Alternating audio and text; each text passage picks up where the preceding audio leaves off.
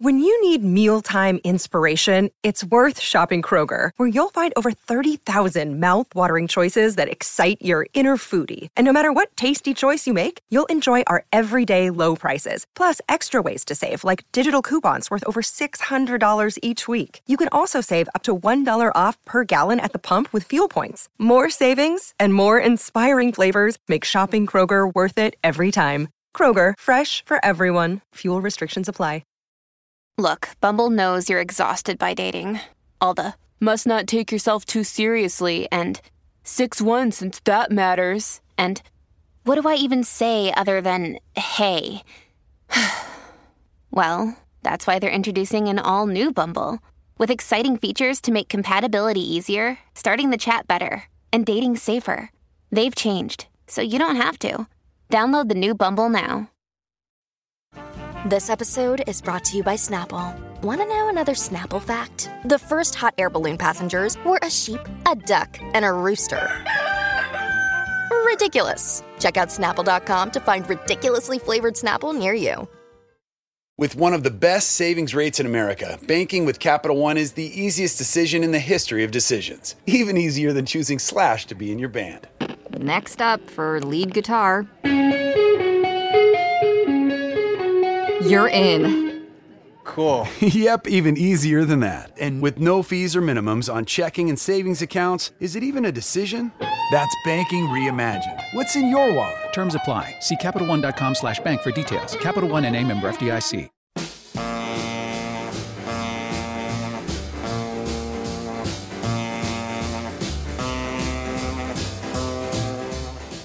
Welcome to Let It Roll, the insanely ambitious musical history podcast hosted by Nate Wilcox.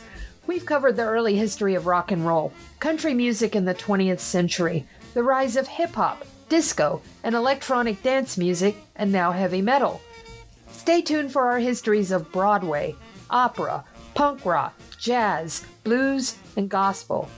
Follow the Let It Roll podcast on Twitter at Let It Rollcast and check out our website at letitrollpodcast.com. Let It Roll is a Pantheon podcast, and you can listen to more great podcasts at www.pantheonpodcasts.com. Today, Nate welcomes back Yuri Campbell for another installment of What Have We Learned? This time focusing on Ted Gioia's Birth and Death of the Cool. Email us at letitrollpodcast at gmail.com. Pop in those earbuds and enjoy.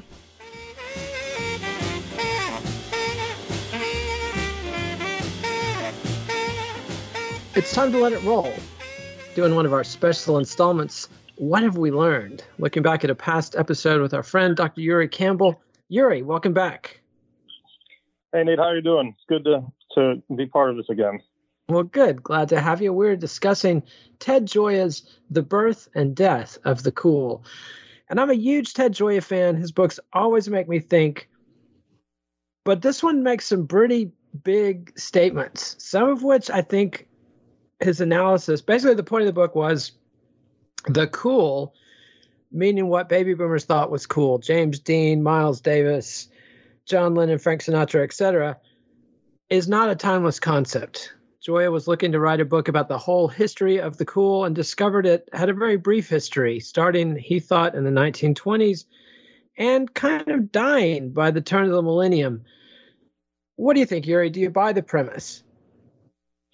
Well, I, I, I think this is a really good book to read to sort of provide, you know, uh, individuals who are interested in, in cultural production, et cetera, uh, with a framework for thinking about how uh, cultural production, group sort of maintenance and, and creation uh, occurs over the sort of flow of history, right? The, over change over time. And so, in the sense that th- this particular iteration of, of group building and cultural production uh, took place in the course of history, took place in the course of you know change over time.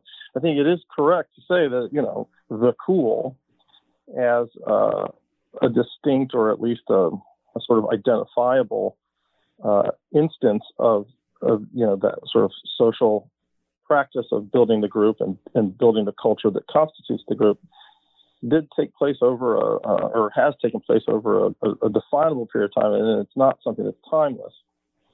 Uh, but at the same, which might seem invisible to you if you are in the middle of, you know, the era of the cool. It might seem like something that was always there and that would always be there.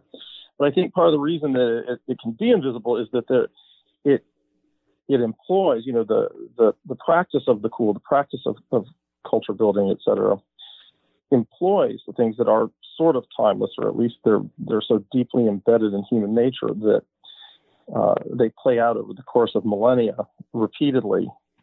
And I think I think when you know in the, in the conversation you had with with Ted, he talks about cycling, you know, cycling through history, you know, these 50 year cycles and hot to cold, hot to cold, right? And so in that sense, it there is a there is a sort of timeless dynamic to what's going on, or at least a, a, a dynamic that is hard to see as being specific to a particular era. So I think it's it's it's both a correct assessment and it's also it's an assessment that you need to to think about in terms of those kind of timeless human endeavors so that you can really sort of get at the kernel of kind of what's so meaningful about the cool and what might be so meaningful about uh, the extinction of the cool. I, I, think that's that's a good way to put it. He, to me, I mean, the main revelation was, whoa, this was a new concept, and and I think he's absolutely right about that. When you look into the use of the word, and and also, it it ties in with the use of the word cool to mean what it's meant to us, which right. went from oppositional and understated and kind of ironic and elusive people like Bix Beiderbecke or Lester Young or Miles Davis who were challenging the dominant culture, but not directly. They weren't walking up to John Wayne in a bar and saying, you know, you can you can take your after the ball and your sidewalks of New York and shove it, buddy. I'm I'm bringing this new ironic detachment. No, they were stepping back and kind of giving it a whatever, dude. But the thing was that it came out of jazz, which was big, and then jazz takes this turn to art music, and the cool is a big part of that. Miles Davis is one of the acolytes of Charlie Parker and Dizzy Gillespie and their bebop revolution. He goes on to found the cool school of jazz or West Coast jazz among multiple genres of jazz that he founds, you know, including modal jazz, fu- jazz fusion, etc. But then this cool meme moves over onto a new host body and is embodied by actors James Dean, Paul Newman, and musicians, particularly rock musicians like Elvis Presley, John Lennon. He doesn't talk about Bob Dylan so much as a cool figure, but I see Dylan as sort of a quintessential cool figure behind the sunglasses with the sarcastic remarks and everything else. And then that was so successful, partly because of the size of the baby boom, you know, other factors, but kind of rock music and the baby boom culture conquered the world. And then it got subverted or perverted by marketers and just run into the ground pitching iPods and every kind of doodad and car and jeans, et cetera, et cetera, and just run it into the ground. So, in terms of all that, I think he's described a specific phenomena pretty well. Where I think it gets dodgier is when you try to apply it, like who's cool, who's not, and what's going to be the post cool. And you know, he does hedge his bets, and it's a sophisticated, nuanced argument. And he points out that this battle between the cool and the not cool or the pre cool, I guess you could call it, other writers call it the sentimental versus the vernacular. Um, you know that that battle went on it, you know it wasn't like miles davis appeared and everyone in the world surrendered to the cool there were plenty of people that were not cool and and were doing their thing quite successfully you know in the music world he he singles out the singer songwriters as the right. antithesis of cool is that you think a fair assessment or is there more nuance to it than that uh, well i mean one of the things that i i'll answer that and, and I'll respond to your comments in this way. I, in reading The Birth and Death of the Cool, I was struck by how strong the gravitational pull was toward thinking of the cool uh, in terms of temperature, right, that expresses uh, uh, whether or not conflict is direct, whether or not emotional uh, response is on the surface and quote unquote hot, or whether it's reserved and hidden cool.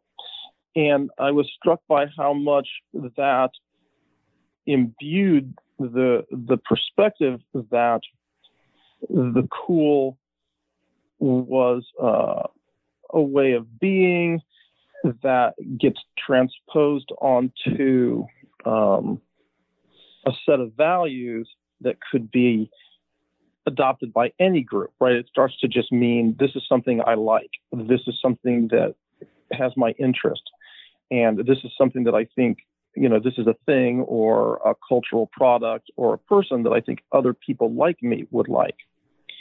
And so, in in that sense, I I felt that the conversation kind of, if if you if you if you look at the the birth and death of the cool as a process of sort of going from uh, a, pract- a social practice and a cultural practice of a small group of people to a social and cultural practice of a huge group of people then that that's one way of looking at it, and it, and it, it helps to understand part of why the cool sort of seems to be fading or, or on its way to extinction. But I also think that it's really important to remember, as, as we, we sort of mentioned earlier, that that the cool is part of an ongoing cycle of of uh, cultural and group production, and that uh, you know, we, we need to kind of think of, of the cool as, in my opinion, you need to think of the cool as a, a kind of chemical reaction, right? And it's made up of certain ingredients, and those ingredients are being used, you know, in, in, the sense that like people make bread all the time, but there might be different ways of making bread, and during different eras, a new way of making bread may come along, and a different type of bread may become popular. And to me, the cool is a particular type of group building and a particular type of group and cultural maintenance. And so when I'm re- I was reading the book, I was like, I really wanted to him to delve more into the nature of that group as being something more than just um, uh, non-confrontational or or or reserved or ironic or furtive, you know, because I think that beneath that that set of, of characteristics, behavioral characteristics, uh, characteristics of presentation, etc., there was indeed, and he does kind of talk about it in the book, and he does kind of talk about it in your last conversation, but he doesn't really do a good job, in my opinion, or it wasn't sort of brought to the fore enough. That beneath that veneer of cool, there is uh, there's a lot of hot kind of um, readiness for conflict and a lot of tension and a lot of uh, overt and purposeful desire for the new and for transgression and for difference. And so, you know, the way I, the way I kind of it, it, so I'll, to to me, the birth and death of the cool is about this conflict between the transgressive and the, for lack of a better term, sort of the restorative, you know. Uh, and so when I think about whether or not, you know, it, it, it terms it, in terms of like pop culture, in terms of music or whatever, I, I, I tend to think of whether or not we're talking about people who are using this kind of, you know, he, Gioia discusses the birth of the cool and the birth of jazz and all that as being uh, uh, derived from African American culture and sort of need to be indirect and to not be confrontational because of a relatively weak political position, right? Minority status, et cetera. And that some of the white people that were attracted to jazz culture also felt like outsiders and, and sort of minorities, you know, the beats, etc. Artistic uh, you know personalities, etc. So to me, that's really where the if you want to really truly grasp kind of the meaning of the cool is is, is as it travels from being a sort of insular group of of the the downtrodden and the outsiders and their use of this kind of furtive uh, vernacular and the valuation that is put on change and on coming up with something that's new and unprecedented versus you know something that's restorative and sort of more staid that wants to kind of get back to a top down rather than a bottom up dynamic. And let me jump in. I want to play our first song, which is a pre cool tune, a sentimental song, a barbershop quartet number. The Shannon Quartet was a barbershop quartet. And the song is The Sidewalks of New York. This is a recording from the 1920s, but the song was written, I believe, in the 1880s. Down in front of Casey's old brown wooden stoop on a summer's evening, we formed a merry group, boys and girls together. We would sing and waltz while the guinea played the organ on the sidewalks of New York. East side, west side, all around the town. And that was the Shannon Quartet singing The Sidewalks of New York, which Gioia identifies as a definitive pre cool, not cool song, a sentimental tune. And Yuri, you got to something that solved one of the biggest dilemmas I've had since I read this book, which is why does Gioia say Bing Crosby isn't cool? Because if you, you know, part of this project, I've interviewed Gary Giddins about Bing Crosby a couple times and really researched Crosby, listened to his music, come to be a fan. And the first thing, the definitive trait of Bing Crosby is he was cool. Cool in the sense of calm, unruffled, easygoing, but still strong. But you know, the kind of step around conflict or or start a conflict with a, with a patty cake with Bob Hope. But I think what you're getting at is this underlying resistance to social authority. The that's where the anger that any black person in America is almost certain to have, unless they're a saint, and somebody like James Dean or Marlon Brando was just overflowing with. As much as they tried to be calm and cool, you know, um, Rebel Without a Cause is pretty much a series of explosions on James Dean's behalf. Marlon Brando's whole acting career is, is that similar thing, and Bing Crosby doesn't have that dynamite inside. Crosby, for all of his s- musical sim- simpatico with with Louis Armstrong and Bix Beiderbecke and the other jazz heroes of his era, he didn't want to overthrow the system. He wasn't angry about anything. He was totally well adjusted, and now now it makes sense. That's why Bing Crosby's not cool. Whereas somebody like Frank Sinatra, he of the feeble but frequently thrown, you know, right cross, uh, was cool. Is that a fair? You think? What do you think of that? Yeah, I mean, I think that that's you know what I was trying to to to, to get at. I think that's a, a nice, succinct way of kind of uh, pointing out in in terms of of uh, pop icons, let's say, the difference between somebody who's who's who's truly got the cool and somebody who is simply laid back and popular and uh, and and and producing something that seems calm, you know, and you know that's the difference between sentimentality, which is you know things are all right and in in, in, in this you know the warm feelings that one has inside for the past and all that, with you know smoldering kind of low key expressions, you know, which is much more what you're going to get out of the meld of uh, uh, musical uh, musical influences that led to jazz, you know, blues, etc. Absolutely. And one thing that you brought up in our discussions before we did this show, I thought was really a great question, and, and now I'm going to make you answer it. What's the difference between Beau Brummel style dandyism and modern cool?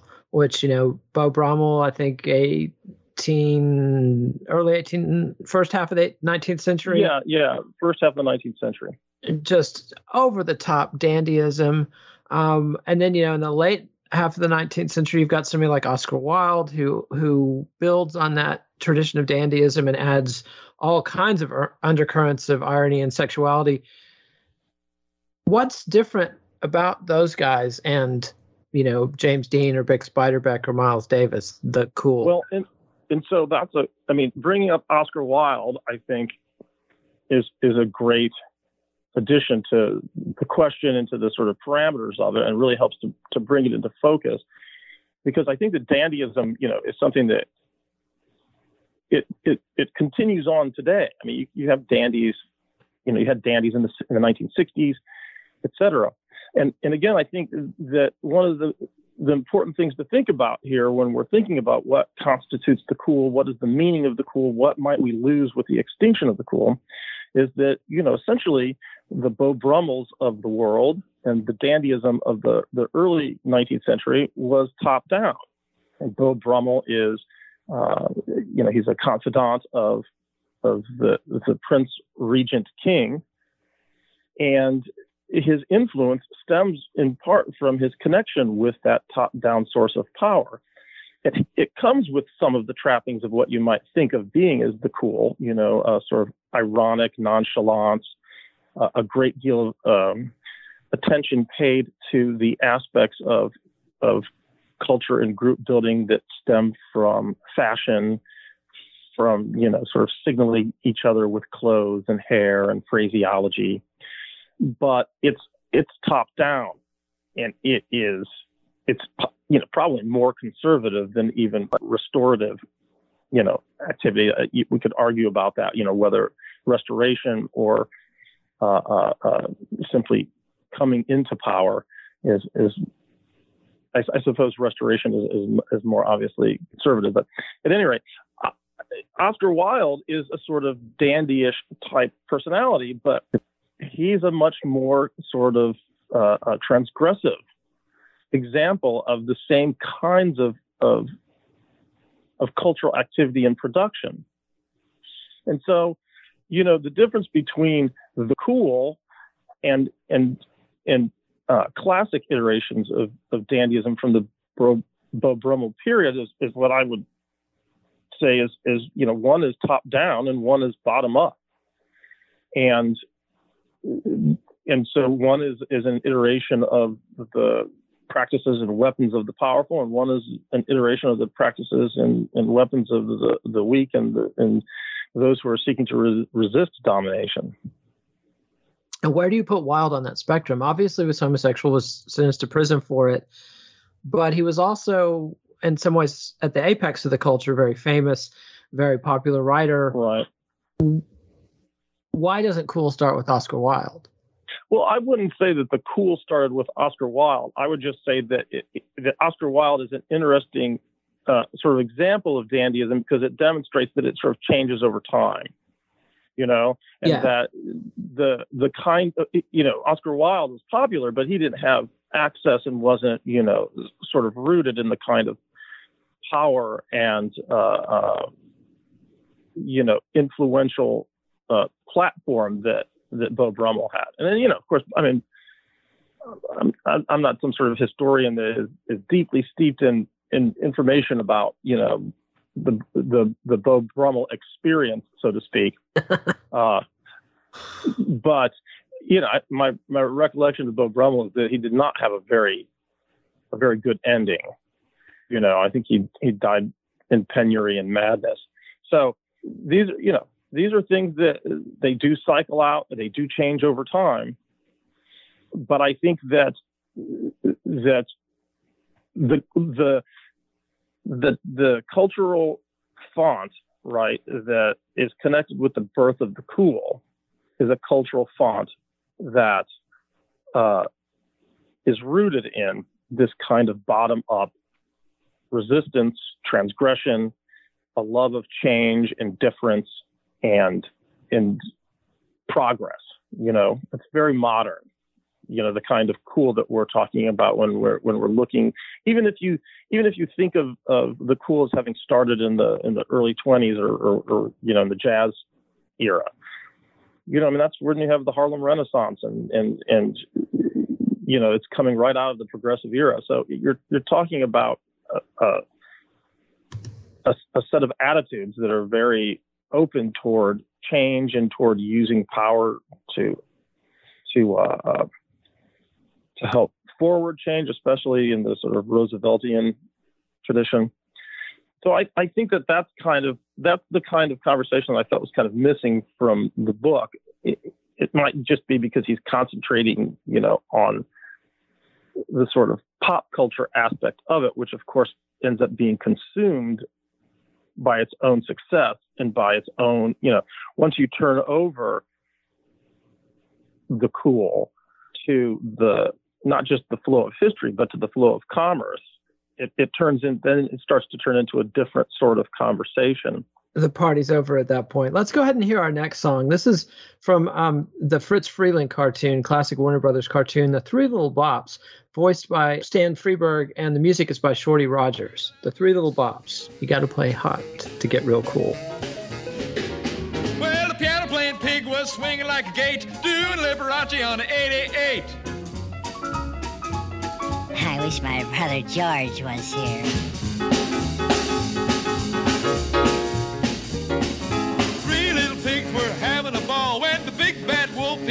The hall. The big bad wolf, he learned the rules. You gotta get hot to play real cool.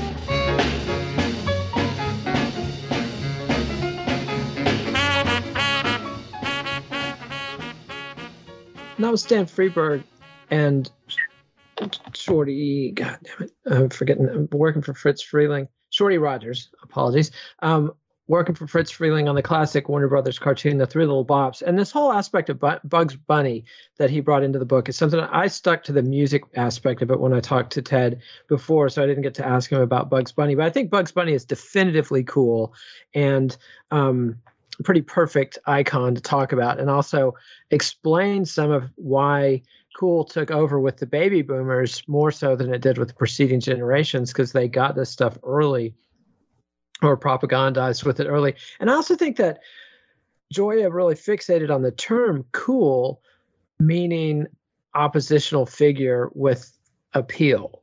Um, and that yeah. those figures have existed throughout history, but they were not called cool. Like he says, cool was associated when it was used at all to describe people, it was either people who are just cold and, and unfeeling, and then it became sort of a term for sociopath. I mean, like cool as a cucumber, or um, I can think of a, a, a song lyric, uh, cool as a salamander, referring to, which is funny since a salamander is notoriously a fire demon, but cool as a salamander. well, it's, it's, and it's also a term for murder, you know, yes. You know, cool somebody. Exactly, and that's what the guy. I'm cool as a salamander, and I'm I'm about to pull my blunder gun and and do you in. So you know, it's more like a Pablo Escobar type figure that can absolutely keep his head and and fire straight and and methodically uh, in the middle of this chaotic situation when everybody's running around. So I think that's one thing, but I do think that there are specific traits to this 20th century thing that we call the cool that are unique to the 20th century, but this broader tradition of oppositionalism, and not just oppositionalism that people in the in group don't like, but oppositionalism that is attractive to people in the in group. And so, another question you had that I got to ask you is Was Huck Finn cool? We're talking about Mark Twain's character, Huckleberry Finn. Was he? I mean, so you've just you just mentioned several different iterations of cool that I think kind of come together really well uh, to uh, discuss this question of, of you know the popularity and, and the attractiveness of of oppositional figures and uh, uh, 20th century cool Bugs Bunny, Huck Finn, and and and this cartoon, the Three Little Bops right? It's also a Warner Brothers production. Doesn't involve Bugs Bunny, and I, I, and bringing on on getting us to Huck Finn, who's obviously a, a fictional character who's set in a period that is, you know, a, a full couple of generations before uh, the the birth of the cool, and so I, I think if you look at the if you look at the three little bops, the reason I think the three little bops is an interesting sort of expression of of what the cool is about is you have these it's it's you know the story of of the three little pigs who are who are characterized as being sort of jazz slash rock musicians. And the big bad wolf is trying to gain entrance into their acceptance. He wants to play with them etc and they have their own insular kind of understanding of what is cool, what's acceptable, what, and, and, it has to do with with transgression and, and, and the new. It has to, it's a new thing that they're they're expressing and they're and they're developing. So when the big the big bad wolf shows up, he they allow him to play, but when he plays, he he quote unquote blows corn. You know, he plays this. you know, he's he's incompetent in the cartoon, but they call it corny because he shows up with a ukulele at one point and a and a and a you know dancing to Charleston and wearing a fur coat. He's out of time. He's behind the times. You know what I'm saying? Yep. And he, there's a conflict that's going on because be, when he's rejected by them, he wants to destroy them, right? He wants to blow down the house. And so they, they, they're continually having to find new places where they can do their thing. And eventually, the violence of the, of the wolf consumes him and he kills himself with, with some dynamite or what have you, and goes to hell. And in hell, he he he learns to, I guess, rid himself of all of the trappings of sentimentalism and backwards thinking, etc. And instead, a sort of a fusion from his spirit comes out that blows hot and allows him to play jazz in the way that the, the three little pigs are playing. And so they play together, even though he's in hell and they're still here, you know, on, on, in the cartoon world they play together and, and there's this sort of synthesis, right? This this this event where the uncool becomes cool. And the suggestion is is that the cool is a certain iteration and a certain comfort with change and difference and in a, in a sort of aplomb with that and, and, and, and valuing change and valuing the new. And that you have to be ready to go to hell and stay cool in hell in order to, you know, and to be rejected, right? And and socially exiled to hell in order to really get what's going on. Now, of course, the three little pigs are playing in these clubs with nothing but white people dancing in this kind of frantic cartoon manner. But that's sort of the, the subtext of that. And if you look at the character of Huck Finn, who's a humorous character and he's rustic and he is filled with all sorts of contradictory you know character traits and and and it's a it's a book that's in many ways humorous right i mean he starts one of the one of your introductions to huck finn is he's he's uh he's having the bible read to him by you know this old woman who's trying to inculcate him into the staid uh, and safe culture of of judeo-christian america.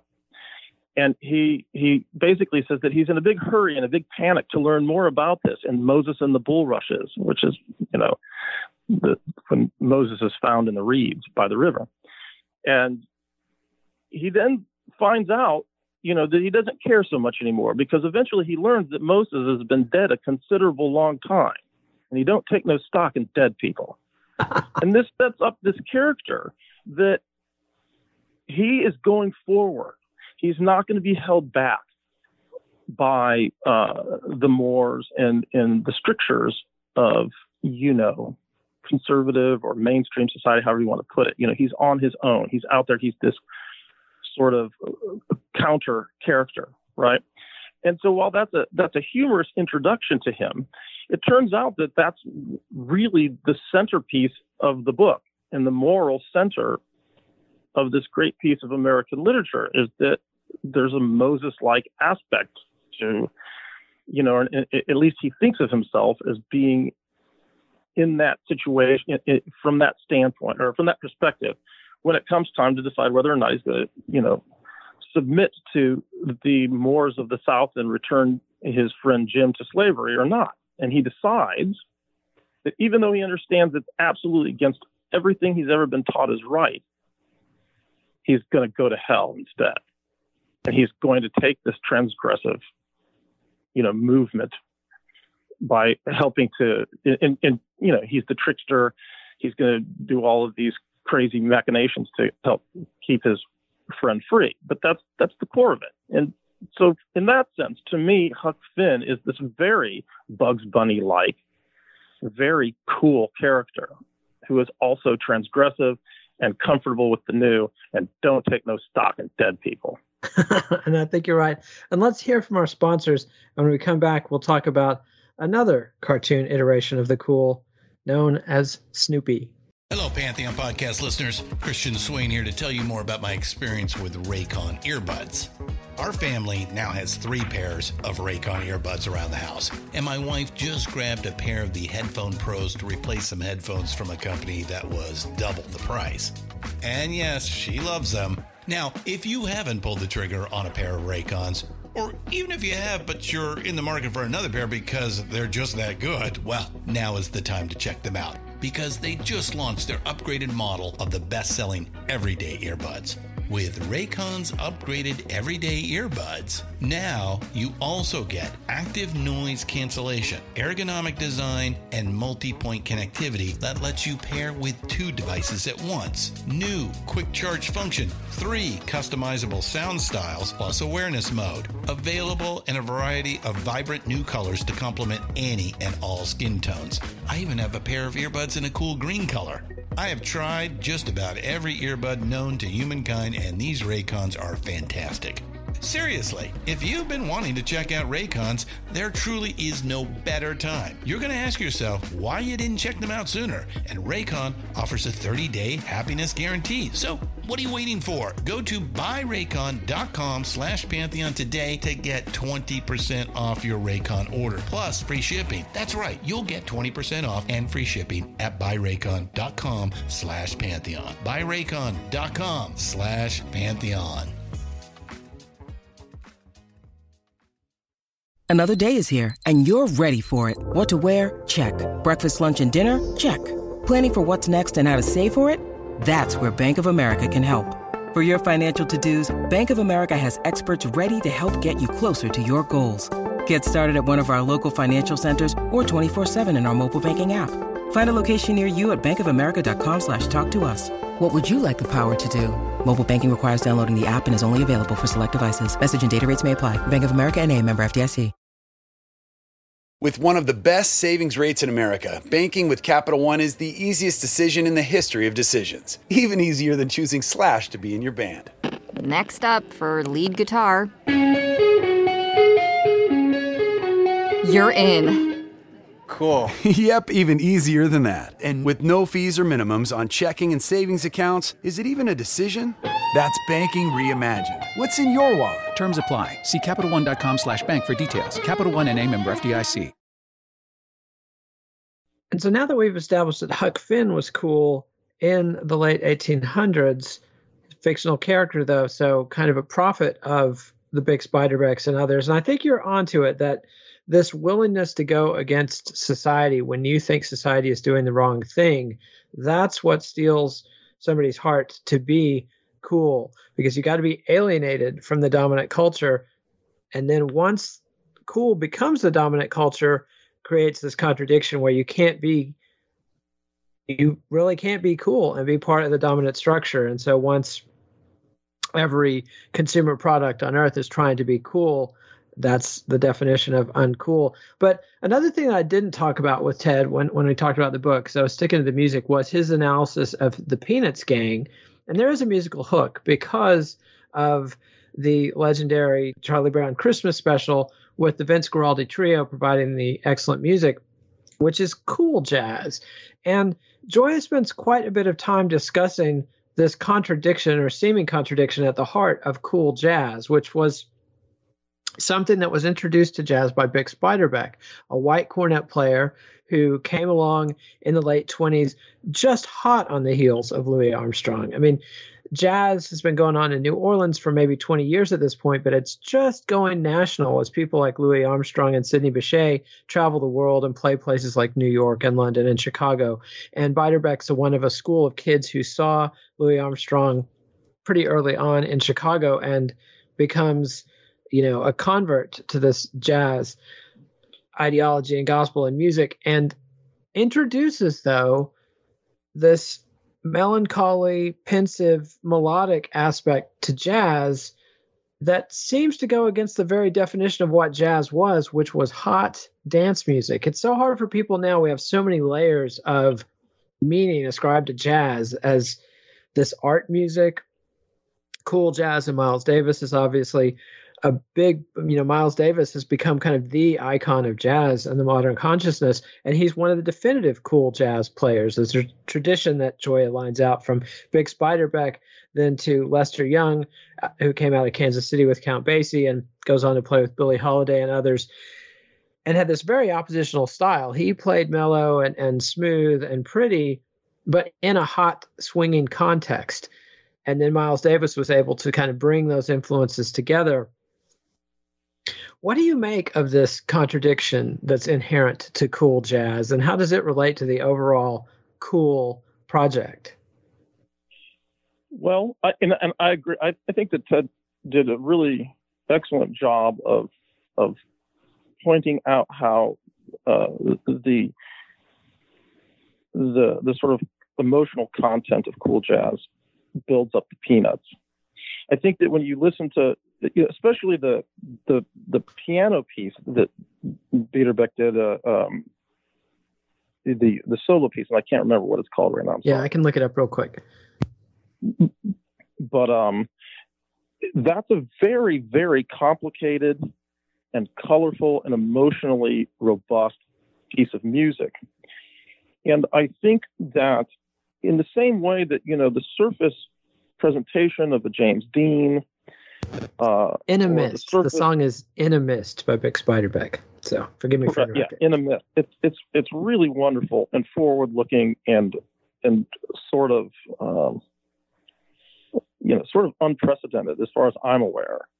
The the use of tempo changes and these rich chords. It's very experimental. You can you can hear him you know sort of feeling his way through chord changes and through the presentation of, of, of, of chord changes as a way of expressing very complicated inner world type uh, uh, considerations, you know. And I think that that's, you know, cool jazz carries with it these chords that bring to mind a complicated inner world and an, and an inner world that could be con- in conflict with the external world, uh, despite uh, a, a, an outward appearance of calm or weakness or what have you. And I think that it's for that reason that that Charles Schulz and, and Vince Guaraldi's uh, choice of of uh, cool jazz as a soundtrack for the Peanuts is so profoundly successful and, and remains touching to this day is that you know if if you think of the Peanuts as a group of characters that are all children, I think they were originally called little folks or something like that. It's you know Schulz presents them as kind of like little adults, and in their world, they have very complicated ideas and very complicated observations about a world outside of their insular group, outside of their their their childhood antics and their considerations of the sort of meaning that their their activities have within the world and, and the meaning that the world has for their their lives. Uh, outside of their world is this practically incomprehensible, right? This incomprehensible uh, uh, reality. Literally incomprehensible. And, they can't understand what the adults are saying. Exactly. It's like this. It's this. It's this divide between the youth who are a who are a, a, group that are relatively powerless and beset by commercialism and beset by insecurities and beset by new notions of psychology and all of this sort of thing, right? And as soon as they interact with adults, they go back to being just children and compliant. You know, every single time they interact with an adult, the adult is saying something that is is verbally incomprehensive, and the kids are, "Oh yes, oh I'm sorry, yeah, well this is what happened." And then when they go back to being with each other, you're in their world again. And this is this is very much what I mean by, uh, you know, group building and culture building and maintenance through uh, through cultural activities like clothes and, and phraseology and hairdos and musical choice, you know, musical taste and your taste in film and, you know, who you think is, is a cool artist and all this kind of stuff that constitutes the building of a, of a subculture. And the Peanuts is a very interesting presentation of that. And the use of cool jazz is central because it, it lets you know that these kids in their actions are involved with sophisticated ideas and, and, and feelings and complicated circumstances.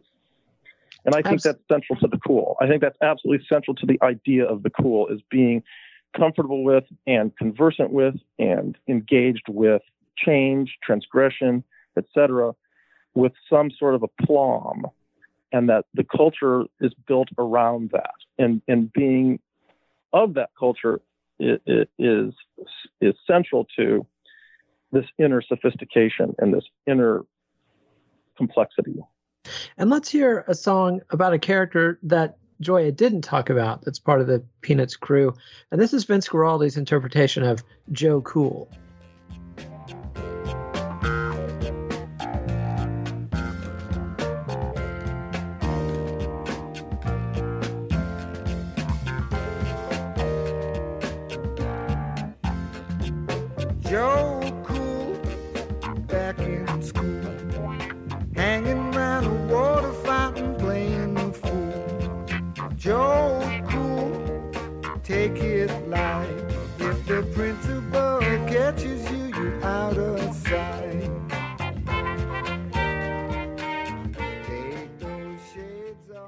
That was the Vince Guaraldi trio's Joe Cool.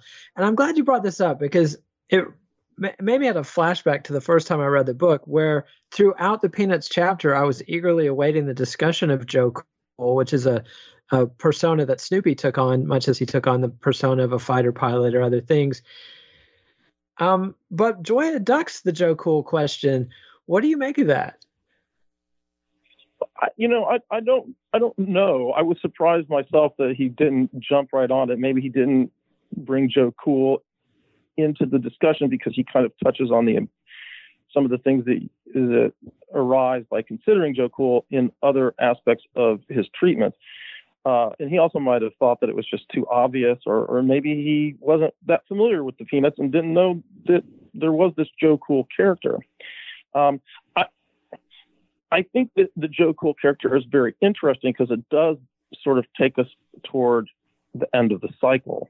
You know, I mean, Snoopy is a kind of Bugs Bunny like character, and Gioia points this out. He's, you know, he's he's an animal that acts like a human in many instances. He walks upright. He is a sort of moral arbiter. He uh, uh, imposes order on chaos or brings chaos into order. He's a very mercurial character, and you know the the character Joe Cool comes up much later in the in the run of the um, of the TV specials, and it's a sort of generic iteration, right? I mean, the music sounds kind of '70s hippy dippy. You know, I accept everybody. We're all laid back. Joe Cool, you know, is this character that's presented as being eh, accepting of others and kind of unruffled, etc. And so it has that classic iteration of the cool is is is being kind of balanced and and and not explosive and hot, so to speak. But it's also very sort of generic. He's Joe Cool, you know. It's it's this very safe slogan by the time they they they bring you know Joe Cool into the situation. And all it is is is him with the slogan Joe Cool on a shirt with some sunglasses, which is this kind of classic representation of cool as furtive, as you can't really see what's going on behind the face of this person. You can't read their eyes, but you know something much more complex is going on beneath the surface. It makes them mysterious and interesting. And but it's it's so cheap and easy, you know. And I and I'm surprised that he didn't get to that because he at that point in the book, uh, that's exactly where he was headed, is discussing kind of the fin de siècle of cool Yeah, and this- its and its coming extinction. this faux cool. And I think it's telling that Guaraldi was near the end of his run and near the end of his life, and his music, which was so cool and shocking in the early 60s. I mean, musically, it was 10, 12, 15 years behind. It was no longer on the absolute cutting edge, but it was quite cutting edge for mainstream broadcast television of the time of the first special. And CBS. Especially for kids. Yeah, and, and and the network executives are extremely dubious about it. But because Charles Schulz was Charles Schulz and Peanuts was Peanuts, he was able to push it through. And then the show was such a huge hit that by the time you get to the fourth or fifth iteration, Vince Guaraldi is just part of the success formula and is no longer any kind of transgressive thing. And yeah, that's where these things it's it's a precursor of things like Bill Clinton going on the Arsenio Hall show and playing the saxophone with his sunglasses on, or Tom Cruise in Risky Business stripping down to you know a button-up shirt and his underwear to lip sync to Bob Seger, whichever Bob Seger song it is. It's still rock and roll to me, or I can't tell my Billy Joel from Bob Seger. Forgive me. Right. That's a, an, an unintended slip of my personal preferences there, but one of those. Let's get back to the old rock and roll song. So, talk about risky business because you zero in on that as sort of like, I, and I think it is like the moment when cool is no longer cool because it's so popular and so accepted. Yeah, I mean, I, you know, Gioia brings up risky business. He doesn't dwell on it a great deal, but he he does bring it up in order to discuss um, a different iteration of the cool, which is a group of people who think that uh, the idea of becoming wealthy and powerful is is an iteration of what is cool, which to me marks a moment when the cool is overcome by its antithesis, right?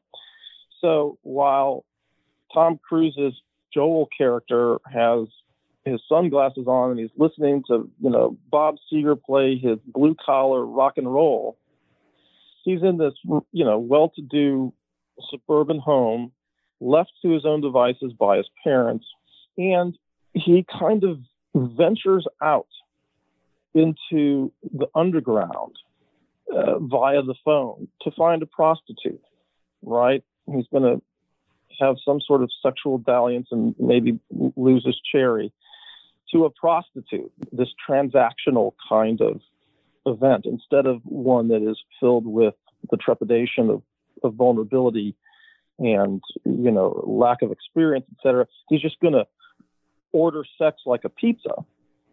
And the person that shows up is this black transvestite, which instead of leading to a story that takes Joel into the world of that a black transvestite would come from, that person is simply sent away. And instead we get a blonde, blue-eyed prostitute who the the transvestite understands is exactly what this white bread person wants. And when the underground comes behind that in the form of the pimp, you know, Guido the pimp, uh, it's it's not a story of transgression. It's not a story of ruffling the mainstream. It is in fact a restorative story. The whole story becomes using prostitution and, and you know under the sort of veneer of the prostitutes becoming their own business people without the pimp. In the end, the pimp restores his version of order, and he does this by pressuring Joel to restore the suburban order of his home.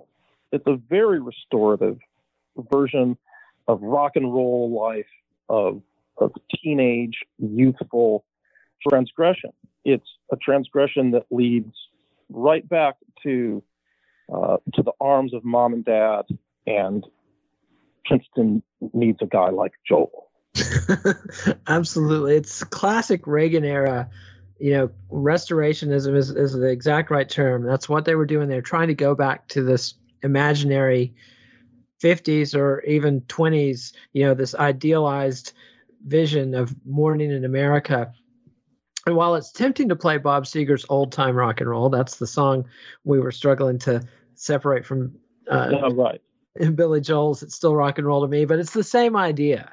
We don't like new wave. We don't like funk. We don't like disco. We want old time rock and roll done by a 70s white guy that doesn't sound anything like rock old time rock and roll but that's either here or there but i want to play a different song this is something that Gioia identifies as post cool and this is from the late eva cassidy her version of paul simon's bridge over troubled water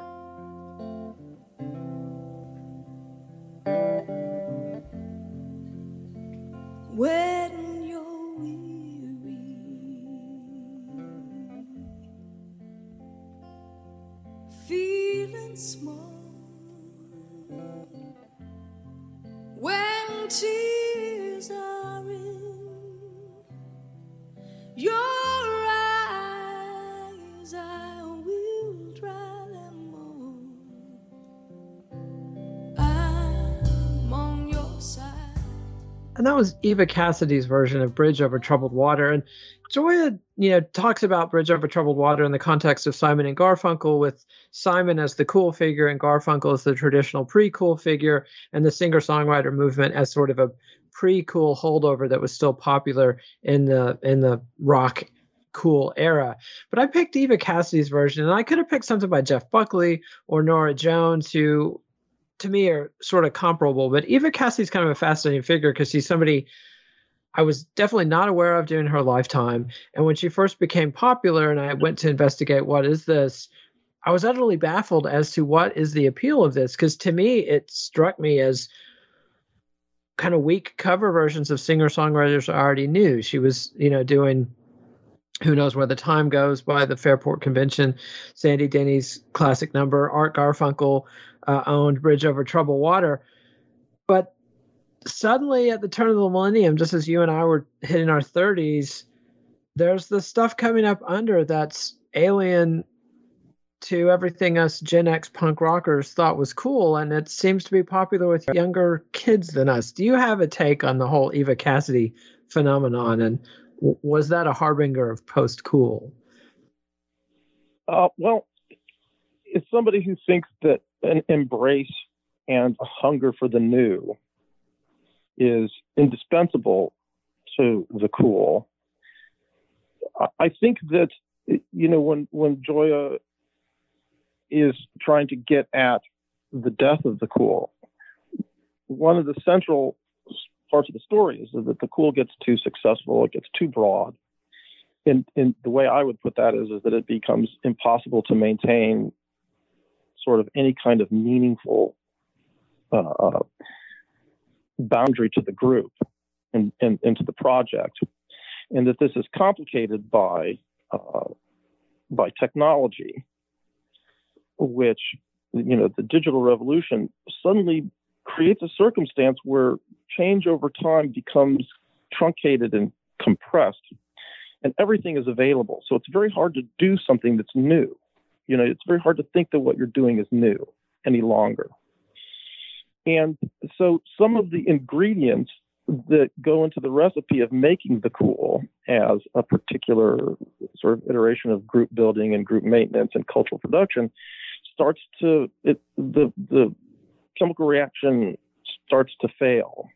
And i think that you get these kind of weak tea covers and you know within within the world of punk rock etc you had a return to art punk and dance punk in the early part of the, the, the new millennium that in many ways was just a, a bald iteration of what was previously part of you know Simon Reynolds put post punk as he discussed post punk is rip it up and start again.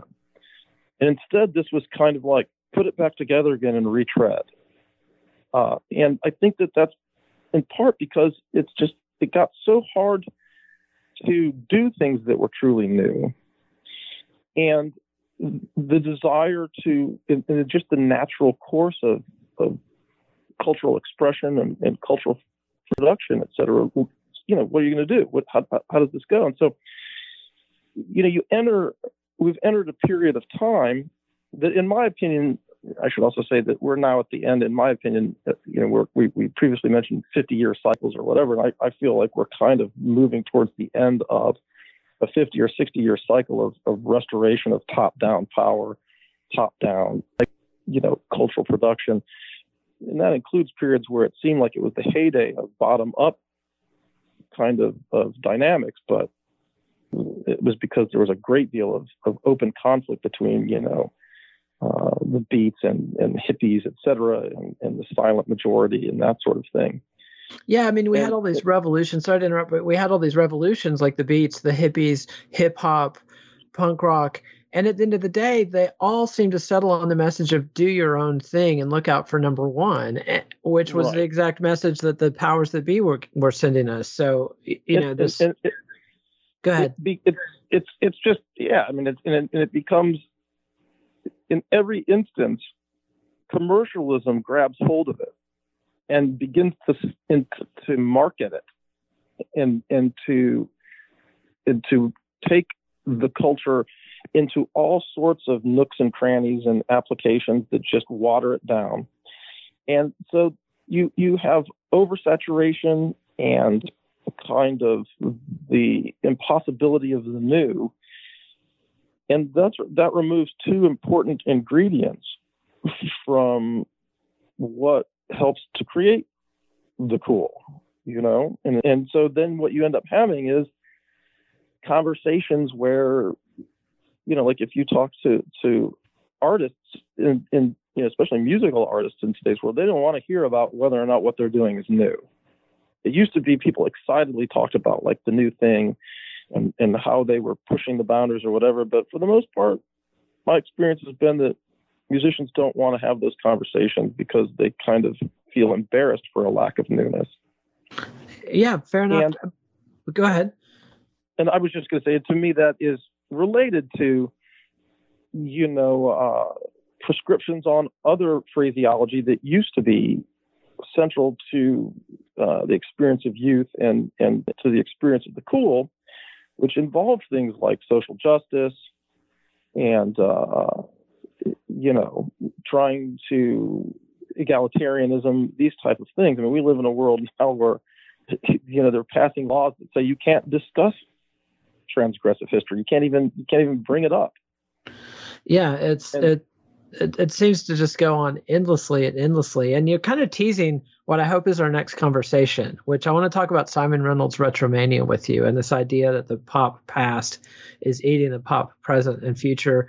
And I mean, the only thing I have to add to the whole Eva Cassidy, Norah Jones, Jeff Buckley discussion is that in that era, once it was, once aggression had gone to the limits of NWA and you know post punk post hardcore punk and had sort of devolved into Limp Bizkit and Fred Durst you know there's this swing to people who just want to sincerely express their feelings in music so people like eva cassidy that are straight up sentimentalists but are doing it powerfully and and reaching audiences plus you get the whole twee movement with belle and sebastian wow. and and and indie rock you know devolves into like the most harmless and, and toothless genre of music going. So, yeah, a ton of fascinating stuff. And Yuri, uh, it's been fun uh, dissecting the birth and death of the cool and my discussion with Ted Gioia with you. And I, you clarified a couple of things. Now I know why Bing Crosby is not cool, despite being cool. So thanks for coming, and hope we can get you back to talk about Retromania next time.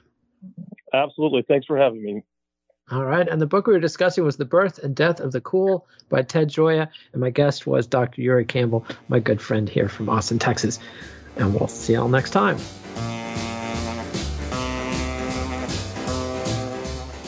Follow the Let It Roll podcast on Twitter at Let It Rollcast and check out our website at letitrollpodcast.com. Next week, Nate welcomes back Joel Selvin to discuss his book Sly and the Family Stone, an oral history. Let It Roll is a Pantheon podcast, and you can listen to more great podcasts at www.pantheon.com.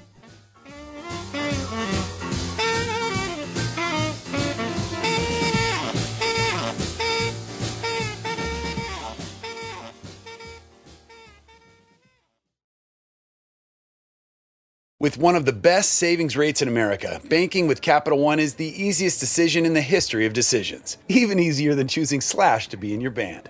Next up for lead guitar. You're in.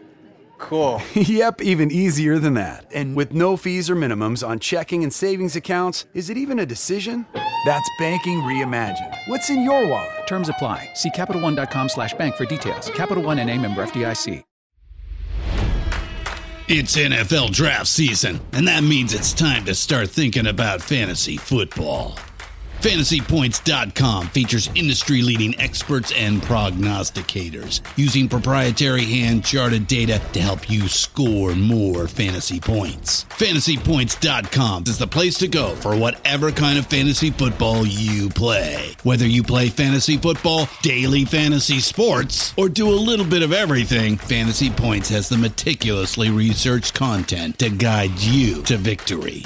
And why wait for the fall? Fantasy Points also covers the new spring football league, the UFL. Join the guru, John Hansen, Scott Barrett, Joe Dolan, and other massive names in the fantasy football universe with an exclusive offer. Use code Pantheon for 15% off any fantasy points package, including the all in package, with access to every article, tool, and data nugget that Fantasy Points has to offer. That's fantasypoints.com and code Pantheon for 15% off at Fantasy Points. Fantasypoints.com, code Pantheon. Score more fantasy points.